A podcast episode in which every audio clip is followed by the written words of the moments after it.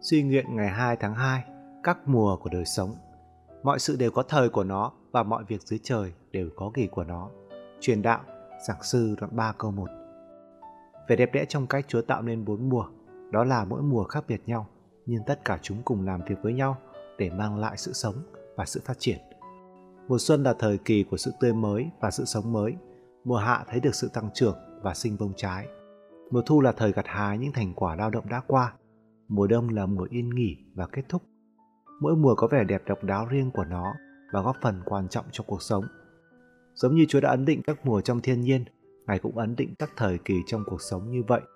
Cuộc sống có mùa xuân của nó khi chúng ta bắt đầu những điều mới mẻ và hào hứng nhìn về tương lai.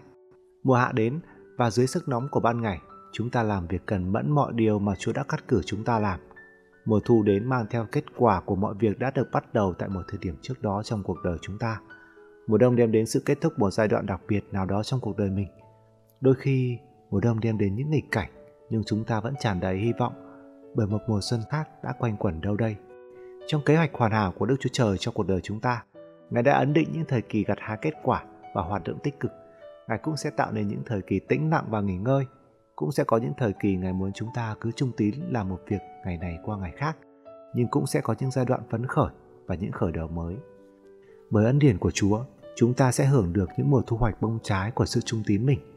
Bởi ân điển của Chúa, chúng ta sẽ vượt qua những điều đau lòng và buồn rầu của mùa đông giá lạnh. Vì không có mùa đông thì sẽ chẳng có mùa xuân. Giống như các mùa của thiên nhiên, các thời kỳ trong cuộc đời của chúng ta làm việc cùng nhau để mang đến ý muốn hoàn hảo của Chúa cho mỗi một người chúng ta.